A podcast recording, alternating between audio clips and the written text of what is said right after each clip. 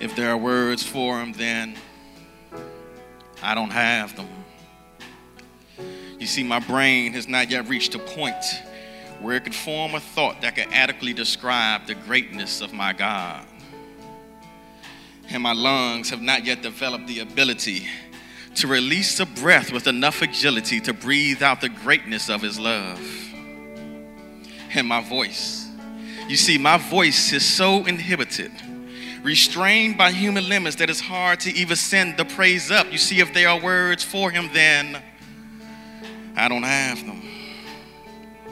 My God, His grace is remarkable. Mercies are innumerable. Strength is impenetrable. He is honorable, accountable, favorable. He's unsearchable yet knowable, indefinable yet approachable, indescribable yet personable. He is beyond comprehension, further than imagination, constant through generations, king of every nation. But if there are words for him, then I don't have them. You see, my words are few. And to try to capture the one true God using my vocabulary will never do.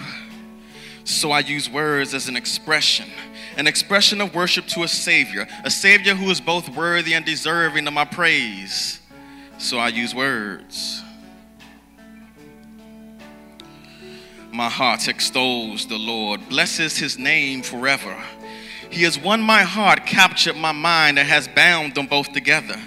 He has defeated me in my rebellion, conquered me in my sin. He has welcomed me into his presence, completely invited me in. He has made himself the object of my sight, flooding me with mercies in the morning, drowning me with grace in the night. But if there are words for him, then I don't have. But what I do have is good news. For my God knew that man made words would never do. For words are just tools that we use to point to the truth. So he sent his son, Jesus Christ, as the word living proof. He is the firstborn of all creation. For by him all things were created, giving nothing its formation. And by his word he sustains. In the power of his name, for he is before all things, and over all things he reigns. Holy is his name. So praise him for his life the way he persevered in strife, the humble Son of God becoming the perfect sacrifice. Praise him for his death. That he lovingly, that he willingly stood in our place, that he lovingly endured the grave, that he battled our enemy, and on the third day rose in victory. He is everything that was promised. Praise him as the risen king.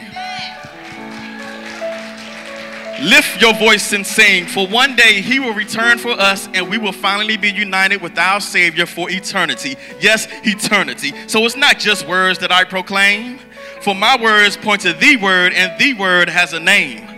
Hope has a name. Joy has a name. Peace has a name. Love has a name. And that name is Jesus Christ. Praise his name forever.